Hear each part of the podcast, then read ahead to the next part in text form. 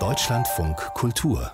Vollbild ein neuer Film des US-amerikanischen Regisseurs Wes Anderson ist immer ein Ereignis, denn der exzentrische Texaner erfindet immer seine ganz eigenen Welten. Und diese sorgfältig bunt ausgestatteten Welten werden von einer ziemlich prominenten Filmfamilie bewohnt, zu der dann auch unter anderem Bill Murray, Tilda Swinton, Francis McDormand oder Adrian Brody gehören.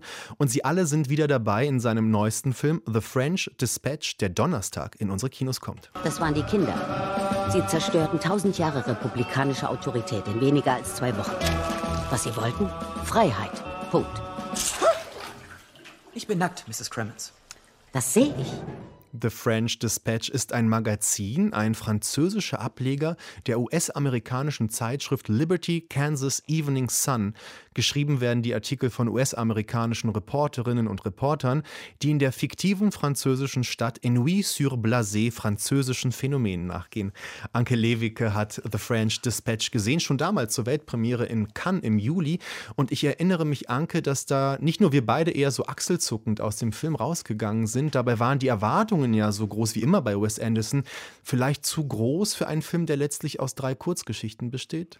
Ja, also der Film ist ja eigentlich eine Hommage an seine Wahlheimat Frankreich und eine Hommage an sein Lieblingsmagazin, den New Yorker. Und diese drei Kurzgeschichten sind ja Reportagen, die bebildert werden. Und man kann sagen, also wie immer, also fährt Wes Anderson unheimlich viel auf. Also jede dieser drei Reportagen kriegt eine eigene Bilderwelt. Das ist einmal schwarz-weiß, einmal knallig bunt, dann gibt es wieder Animationssequenzen. Es gibt wie immer so gebaute Modelle, die aus ihrer Künstlichkeit keinen Hehl machen. Also ein Haus, da wird dann einfach so die Fassade wie ein Vorhang beiseite geschoben. Dann sieht es aus wie ein Puppenhaus. Du hast auch alle französischen Klischees: Bistro, Baguette, Baskenmütze, Kellner mit langen Schürzen, die die Gläser aus dem, auf ihrem Tablett lieber selbst leer trinken. Aber trotzdem läuft der Film ins Leere. Also es fehlt eigentlich die Magie, die diesen ganzen tollen Bildtableaus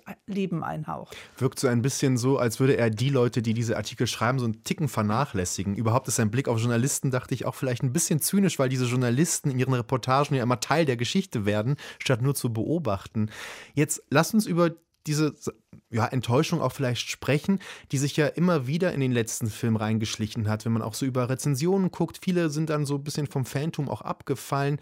Woran liegt das eigentlich, dass man immer jetzt wieder zu lesen bekommt, dass Wes Andersons erzählerisches oder gestaltisches Prinzip erstarrt, als wären diese Masken, die uns bei The Royal Tenenbaums oder selbst bei Die Tiefseetaucher noch so voller Erzähldrang vorgekommen sind, dass die jetzt so ein bisschen starr werden? Ja, du hast es ja eben auch selbst schon gesagt. Er kreiert ja immer Welten nach seinem Willen und seiner Vorstellung.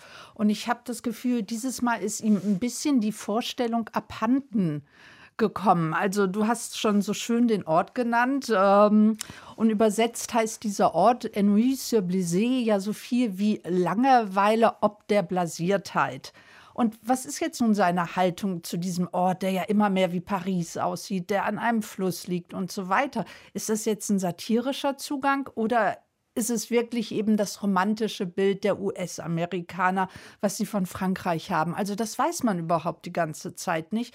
Und dadurch wirken diese ganzen tollen Bauten teilweise auch sehr steril oder ausgestellt, wie die Prostituierten, die dann auch mal eingefangen werden. Also es gibt ja auch Owen Wilson, der so als rasender Reporter so in so Zwischenteilen immer so zu prekären Schauplätzen fährt. Aber es wirkt alles so ausgestellt und du hast ja schon gesagt, dass es eben die Reportagen sind, die da bebildert werden. Und ich frage mich, ob da eigentlich so ein anderer Blick ihm sozusagen in den Weg gerät, weil diese Reporterinnen und Reporter, die haben ja auch einen eigenen Zugriff auf die Welt. Also sie gehen ja auch in die Fiktion, um der Realität näher zu kommen. Und das doppelt sich, glaube ich. Und das hüllt sich dann aus und läuft eigentlich doch in so ein erzählerisches Nichts. Ja, es klingt so, als würde ihm immer so ein gutes Drehbuch dann fehlen. Und wenn er das nicht hat, also dieses Drehbuch, das dann so eine narrative Grundierung gibt. Also ich erinnere mich an Moonrise Kingdom, was ja auch schon eine Art Liebeserklärung an Frankreich war, an die Filme von François Truffaut Truffaut, da ist diese Idee, die er immer wieder verfolgt, so Alternativfamilien zu gründen, die sich finden, die nicht unbedingt genetisch verwandt sind, das ist ihm auch egal da ging das wunderschön auf, weil diese Figuren auch Geschichten hatten, die sie verkörpern konnten, die sie auch narrativ belegen konnten. Und so zerfranst das ja immer wieder. Ja, ich meine, im Grunde geht es hier ja auch wieder um eine Wahlfamilie, also die Wahlfamilie der ausländischen ReporterInnen in Frankreich. Aber es gibt überhaupt gar keine Verbindung zwischen diesen einzelnen Leuten, weil jeder bekommt eine Geschichte, aber diese Geschichten sind teilweise so überdreht, also ein malender. Äh, Mann im Knast, der dann eine Gefängniswärterin als Model hat. Das ist alles, muss ich auch mal sagen, ein bisschen hysterisch inszeniert. Und im Grunde ging es ihm gerade in diesen dysfunktionalen Familiengeschichten ja auch immer, man kann es nicht anders sagen, um Gefühle. Und die fehlen hier. Also deshalb finde ich diesen Film so, so nichtssagend. Oder nehmen wir mal zum Beispiel seinen äh, Sogar Budapest. Immerhin der Film spielt ja zwischen den beiden Weltkriegen, kriegt er hier noch so was rein, so, ja, das alte Europa ist am Untergehen. Also da ist noch ein politischer Hintergrund. Und hier könnte ja auch ein politischer Hintergrund gerade in der Revolutionsgeschichte mit Frances McDormand sein, die dann ja 68 spielt.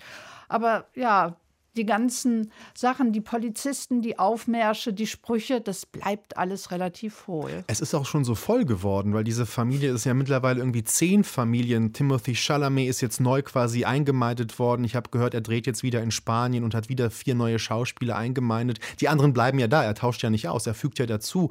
Also könnte man vielleicht sagen, dass, dass diese Figuren mittlerweile einfach auch nur so kleine Gastauftritte sind und bei so vielen Menschen hat man vielleicht keine Zeit mehr, was zu erzählen, weil man alle permanent einführen muss. Nee, die haben natürlich immer noch so was sehr Stilsicheres an. Also sie fallen immer noch auf, aber mit diesen ganzen Kostümen oder den Macken, die sie haben, wird gar nichts mehr erzählt. Also weil du gerade Moonrise Kingdom erwähnt hast, da spielt ja Bruce Willis einen Polizisten und er sieht einfach furchtbar uncool aus, weil er diese weißen Tennissocken anhat. Und solche Sachen fehlen. Also vielleicht ist es da noch am ehesten bei Frances McDormand und der Reporterin, die mit Schreibmaschine und Zigaretten und Gas Gasmaske dann in die Studentenrevolution geht. Da kommt dann noch so ein bisschen was mit rein, weil sie es ja auch immerhin schafft, diesen Studentenanführer erstmal in die Liebe einzuweisen. Da ist auch so ein bisschen Ironie drin, aber ansonsten hat mir das einfach gefehlt. Das ist wie so ein Bilderbuch, das guckt man sich an und nichts bleibt hängen. Anke Lewicke über The French Dispatch, voller Hollywood-Stars, aber auch voller wenig subtiler französischer Klischees. Der Film kommt Donnerstag in die deutschen Kinos.